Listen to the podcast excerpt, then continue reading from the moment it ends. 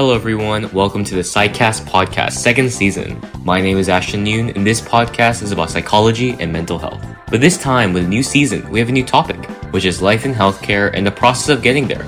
This will range from therapists to sleep medicine professionals to medical students, so make sure to stay tuned.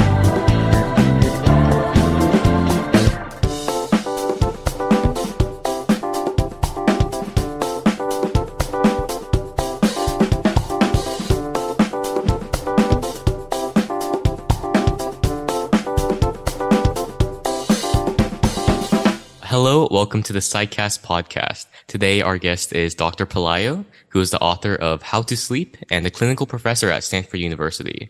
He is the president of the California Sleep Society and the chair of the American Academy of Sleep Medicine's Political Action Committee, as well as being on the boards of the National Sleep Foundation and Start School Later organization. So thank you so much for taking the time to talk with me today. Thank you for having me. So being a neurologist, professor, author, and part of several organizations, I want to ask where your interest began in sleep and neurology and like how you chose your career. Yeah, actually, I don't think of myself as a neurologist. I'm a sleep medicine specialist. I trained oh. in neurology as a foundational thing. I see, I see. My curiosity about sleep began when I was a teenager. I think I was either 12 or 13 years old and I had a lucid mm-hmm. dream. You probably know what that oh, is when you become yeah, aware of a dream's a dream. So I was curious, why do we sleep? And I was interested in behavior. Those TV Mm-hmm. shows I used to watch, the Bob Newhart show, they talk psychologists. I thought that looks like a fun thing to do, understand behavior. Yeah. And then I became curious, well, do animals dream? And I just had this curiosity about it. And then uh, I was thinking about going to medical school. I was applying, and I was working in a research lab cleaning glassware. They were doing uh, kidney research, nephrology research. And I just needed money. I just needed to, I, I needed to work. So I was cleaning glassware. And when I applied to medical school, the graduate students who were there, one of them asked me, Well, what do you want to study in medical school? And for the first time, I was maybe 21 years old, 20, 21 years old. I, I said it out loud for the first time. I said, I want to study sleep. And they laughed at me. They laughed. And it kind of hurt. They laughed. Wow. And I'm like, wow. Because that was the first time I ever said it out loud. And they were, Yeah. these were older people than me. They were already grad students. And they laughed at me. And they said, nobody does that. And I said, well, I'll do it. And the next time I went to the lab, one of the uh, grad students that was there, he actually had a, a book with him. He brought, he brought me a book and he says, if you want to learn about sleep, there's a textbook that is about neuroscience. It has a chapter on sleep. So for the first time, I was able to read about sleep in a proper academic way. And sure enough, they described some experiments done in the uh, late 50s, early 60s, excuse me, describing uh, how cats can dream. And they described a man named Bill Dement's work and how he discovered REM sleep. So I got all excited. I was got to read this stuff. And when I got to medical school, I got to medical school without really being prepared to be a doctor. The most obvious thing about being a physician, it didn't occur to me I was going to take care of sick people. Right, I was yeah. just, I was just like, if you like math and science, go to medical school. Like, okay, I like math and science, and um, I did not know anything about doctor salaries. I did not know anything about the work hours. I didn't know anything about being on call. I didn't have any physician mentors. Uh, I come from a, from a pretty modest background, and I was surprised at what was involved. But by pure luck, I happened to go to medical school that had one of the few sleep clinics in, in the country. It was in the Bronx, in New York. And one of the uh, guys who became my roommate later, who's now a neurosurgeon, said, you know, there are these lists of lectures, and we can go to any one. And there was internal medicine, GYN, hypertension, nephrology, and in the list they had sleep. I said, I want to go. I want to go there. And um, we went there, took a little bus, a little shuttle. And when I um, got, there's only three guys in the room talking among themselves, and these two medical students. We'd only been medical students for one week, Yeah. right? We knock on the door, say, "Can we come in?" And they're talking among themselves about hypopneas and apneas, mm-hmm. and looking at a box of paper and looking at X-rays. And at the end of their their case conference, they said, "Okay, goodbye." And we left, and I said to my friend, "We must have come on the wrong day. There must be a day where they talk about dreams and psychology and, and, and, and things like that." But no, I went. I went another time, the same thing. Then uh, uh, I went a third time, and somebody was talking about insomnia, and then I just I just kept showing up. I'm like, there's got to be something more to this if it's mm-hmm. sleep. And that was 1984, and they had a prisoner there. I never met a prisoner before. Huh. And there was there was a guard with a prisoner, and it was a daytime test. And the chief technologist, who's now seen me show up a few times unannounced, mm-hmm. s- waved me over and said, "Look at this." And a little black and white monitor. I watched this guy. They were putting him on a on a CPAP machine, a thing to help him breathe better. Yeah. And uh, looking at the the pen and the ink, the polygraphs that you've seen before, and scratching the paper. And as soon as they put the machine on this guy, all of a sudden he goes into REM sleep, jumps up, and same the matter. He jumps out, out of the bed and tries to run out of the room. And he's a prisoner. So the cop, the guard, stops him. yeah. And that's what happened. And he explains to me that he was in jail because he was involved in a, knife, in a knife fight. Uh-huh. And that as soon as they put the machine on him, he suddenly had this vivid dream about being in the knife fight. And it scared him so much, he jumped out of bed. And now I know it's called REM rebound. It's a phenomenon that we see in extreme sleep apnea. Mm-hmm. But I thought, wow. And at the time in, in, in the Bronx, where I was in the mid 80s, it was a horrible time. There was a lot of AIDS. People were dying left and right. It was mm-hmm. really difficult times. And I couldn't help but notice that the guy that ran the sleep clinic seemed to, most of his patients were easy to treat. They got better. Mm-hmm. I said, I want to do this. So from medical school on, I was just focusing on being a sleep doctor. When I when I was actually applying to medical school, because I was interested in behavior, I thought I'd become a psychiatrist. But the guy that ran the sleep clinic was a neurologist. And I thought, okay, this is more interesting. And he told me it's easier for a neurologist to learn psychiatry than for psychiatrists to learn neurology because the way training programs were set up back then. And now there's combined programs and it's easier. But at the time in the 80s, that's, that's how he described it to me. Right. So I said, well, I want to do sleep. I'll, so I'll do neurology like you. And at the time, I thought I had an affinity for working with children. And it seemed easier to work with kids because they had all this AIDS everywhere in this crisis. Oh, right, yeah. And I thought, okay, that'd be interesting. So I asked the guy, Dr. Thorpe, is there such a thing as child neurology? And he goes, yeah, well, I know the guy that runs the program. I'll give him a call. And they off, and I met the guy. They interviewed me. Um, and had some some funny things happen along the way, but they offered me a position as a child neurology fellow in order to do sleep medicine. Mm-hmm. So I got into to do after pediatrics. I had to do pediatrics and I had to do neurology as a pathway into sleep. But my focus was from the first week of medical school to be a sleep doctor. Yeah, yeah. I heard your your uh, podcast with Dr. Uh, Arakpo, and I really enjoyed yeah. it. and it's a little bit different how uh, Nandi, Nandi and I worked together, mm-hmm. how he kind of weaved in and out and found his way. Right, uh, right. It's a little bit different. He kept changing paths. And most of my friends did make decisions like that. Mm-hmm. But the guys who know me from the beginning of medical school always said that was kind of I was kind of weird that I just focused on sleep, which is a relatively yeah. rare thing to do, and that's all I wanted to do because I simply thought it was the easiest thing to do, mm-hmm. right? Like, and we find things that we have affinity for easier, but I thought this was an easy field, and yeah. I, I just found it interesting. So that's how I started doing it.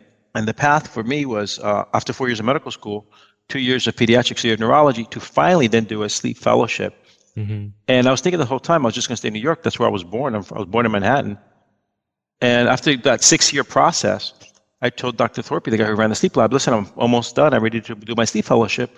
He said to me, well, that's fine. I've been doing this for six years, hanging around the lab, but I have no funding this year. Mm. Like, what am I supposed to do now? He says, well, apply somewhere else and then come back.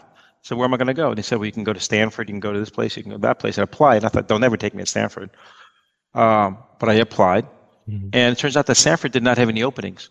But as a courtesy, they invited me to apply. Because as a favor to Dr. Thorpe, they invited me to apply for when there's no job to there. So I'm, you know, I don't have much money. Uh, and, and I used what money I had to, to fly to California. Uh-huh. Uh, and I got interviewed. And they said, you're so great, you know, you'd be a good candidate, but we don't have any funding for you. So I'm like, okay, I'll go back. And somebody else offered me a job in um, somewhere else in La Jolla, and I had a job offer in uh, Stony Brook, and I got to go there. But then when I got back to New York, I got a call from Stanford saying, "Listen, we found some funding we can, that we can provide you for a year, so please come.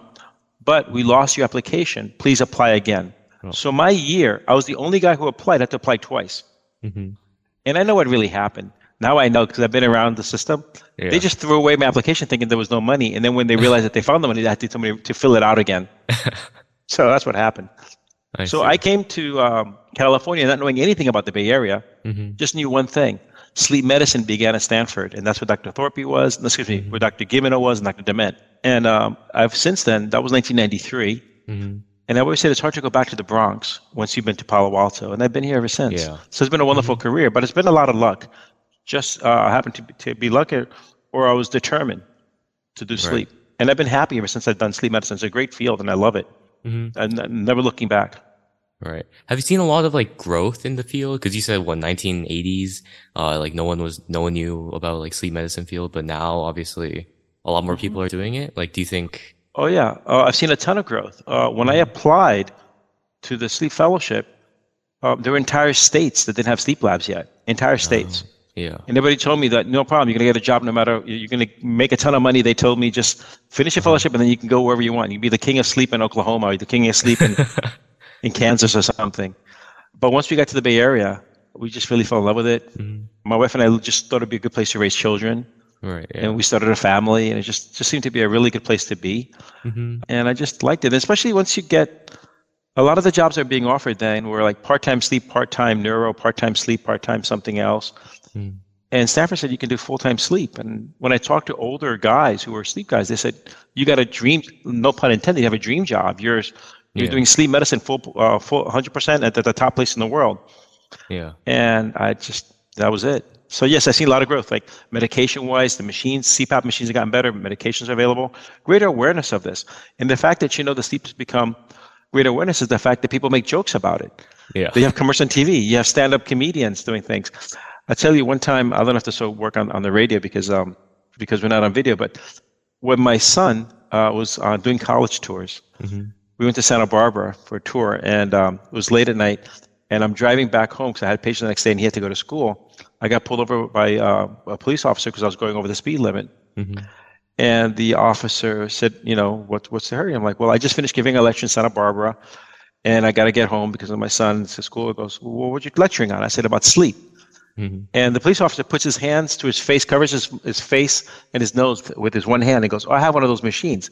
and I've learned since then that that's a universal hand gesture to say really? sleep apnea. Put put your whole hand over your face. And I said to him, "Well, oh. you know, they're not like that anymore. You, they don't cover your full face that way all the time.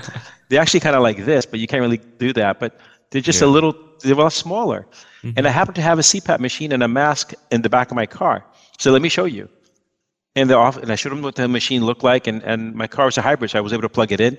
Yeah. And the police officer goes on to tell me that his um, that his snoring was so bad that his wife had left him. He was getting divorced over this, mm-hmm. and he was going to move away. And when I showed him the new CPAP machines and how what they were like, the guy gave me a hug uh-huh. and didn't give me a ticket. so, so, so like, okay, great. You know, one, one more time. You know, it was kind of cool. Yeah, yeah, yeah. And my son was like looking at this whole thing, and he, I thought he would think, "Oh, that's so cool! You didn't get a ticket." And instead, he was like, "You deserve the ticket. You're going over the speed limit. You should use your privilege to get out of a ticket." I'm like, "Okay." the perspective. But yes, the point. The, but the really reality is that everybody sleeps. Mm-hmm. You know, everybody sleep compared to neurology, where in general we have some awful illnesses uh, that are like incurable, strokes and horrible neurological disease, Alzheimer's, Parkinson's. Sleep involves the brain, involves the mind, but almost mm-hmm. everybody gets better. So my gig, my job is fun because uh-huh. it's unusual for my patients not to get better. And I can look at a stranger in the eye who's had years and decades of suffering and say, hey, you know, we know what's going on and we know how to fix it. Mm-hmm. And usually people just say they wish to take care of it sooner. So it's, it's really a wonder, wonderful field to, to be in. And I encourage more people to do it. The main problem we have with sleep is that since everybody sleeps, there's just not enough sleep doctors to go around. Right. So what we need to do is educate people. So I'm happy to do shows like yours where we can inform people about this and also to get the knowledge down to other healthcare providers nurses school nurses for example We need to learn about sleep disorders because teen, so many teenagers have them healthcare practitioners and primary care doctors sure, sure. It, it goes all around everybody sleeps right and then I remember uh, uh, Dr. Korea was telling me like what one billion people around the world are affected by uh, what was it sleep apnea. So like, yeah, I was after that I was hearing that, and then I'm like, oh wow, it's a lot really wide range of people who are affected by I don't know sleep like sleep well, and think, like sleep think disorders. About it. yeah, I mean, things. yeah, they've been described as, as kind of the, one of the biggest unmet public health care problems. Mm-hmm. And uh, just think, people ha- on any given night, half the people don't think they slept well. Right, I see. On any given night, right? Did you sleep mm-hmm. well last night? Well, half, half will say yes, half will say no. All the industrial accidents that occur from it, and it's not just sleep disorders. It's can you improve your overall health? It's not just about diseases. Is if you think about self-care, the concept that we talk about, you know, take care of yourself and wellness, what can make you feel better than getting a good night's sleep? Right. No, really, nothing really can make you feel better on a consistent basis than getting a good night's sleep. Mm-hmm. So, and I compare it a little bit to uh, to cars. I don't know if you're into cars or not, but let's say if you have a sports car uh-huh. and you're stuck on the highway, Highway 5, and bumper to bumper traffic, the manufacturer may recommend high octane gas, but it's not going to make any difference when you're stuck on the highway. Right, right. But if you put that same car on a racetrack and you put in better quality fuel, you'll get better performance. Mm-hmm. So the question is, is there room for improvement in your life? Even if you're doing well, mm-hmm. is there room for improvement? And best bang for the buck. Like you can improve your grades by getting more sleep. In Paris, I see kids and adults in Paris will say things to you, well, you know, Johnny's doing okay mm-hmm. in school. And I'm like, second grade isn't that hard. Okay. That's not the point, right? Yeah. The real issue is how competitive a world is going to be in, in the future. Mm-hmm. And what can we do now so that he's, he or she is in a better position for later? And one of the things we talk about is not just treating the patients, but in a bigger scale, how to prevent it from happening in the first place. Because, for example, the most common thing we do with sleep apnea, where people have trouble breathing and block off their breathing, when you think, oh, somebody's overweight, it's their fault to have sleep apnea. Well, that's only partially true mm-hmm. because a lot of thin people have sleep apnea. Sure. And the question is, well, why did they get sleep apnea in the first place? So now we know how to do it. Their skeletons develop in childhood. Mm-hmm. So now we go from not only recognizing the disease to treating the disease to now preventing the disease. Right. Right. And that's where the role of orthodontics, for example, and things I'm sure you've been hearing about uh, and learning about that there's a potential to actually prevent this from happening in the first place. And for some people, it's just taking care of the allergies. Those little childhood allergies, the second and third grade, second, two and three year olds, four year olds have, maybe setting them up for sleep apnea when they're adults. I see, I see.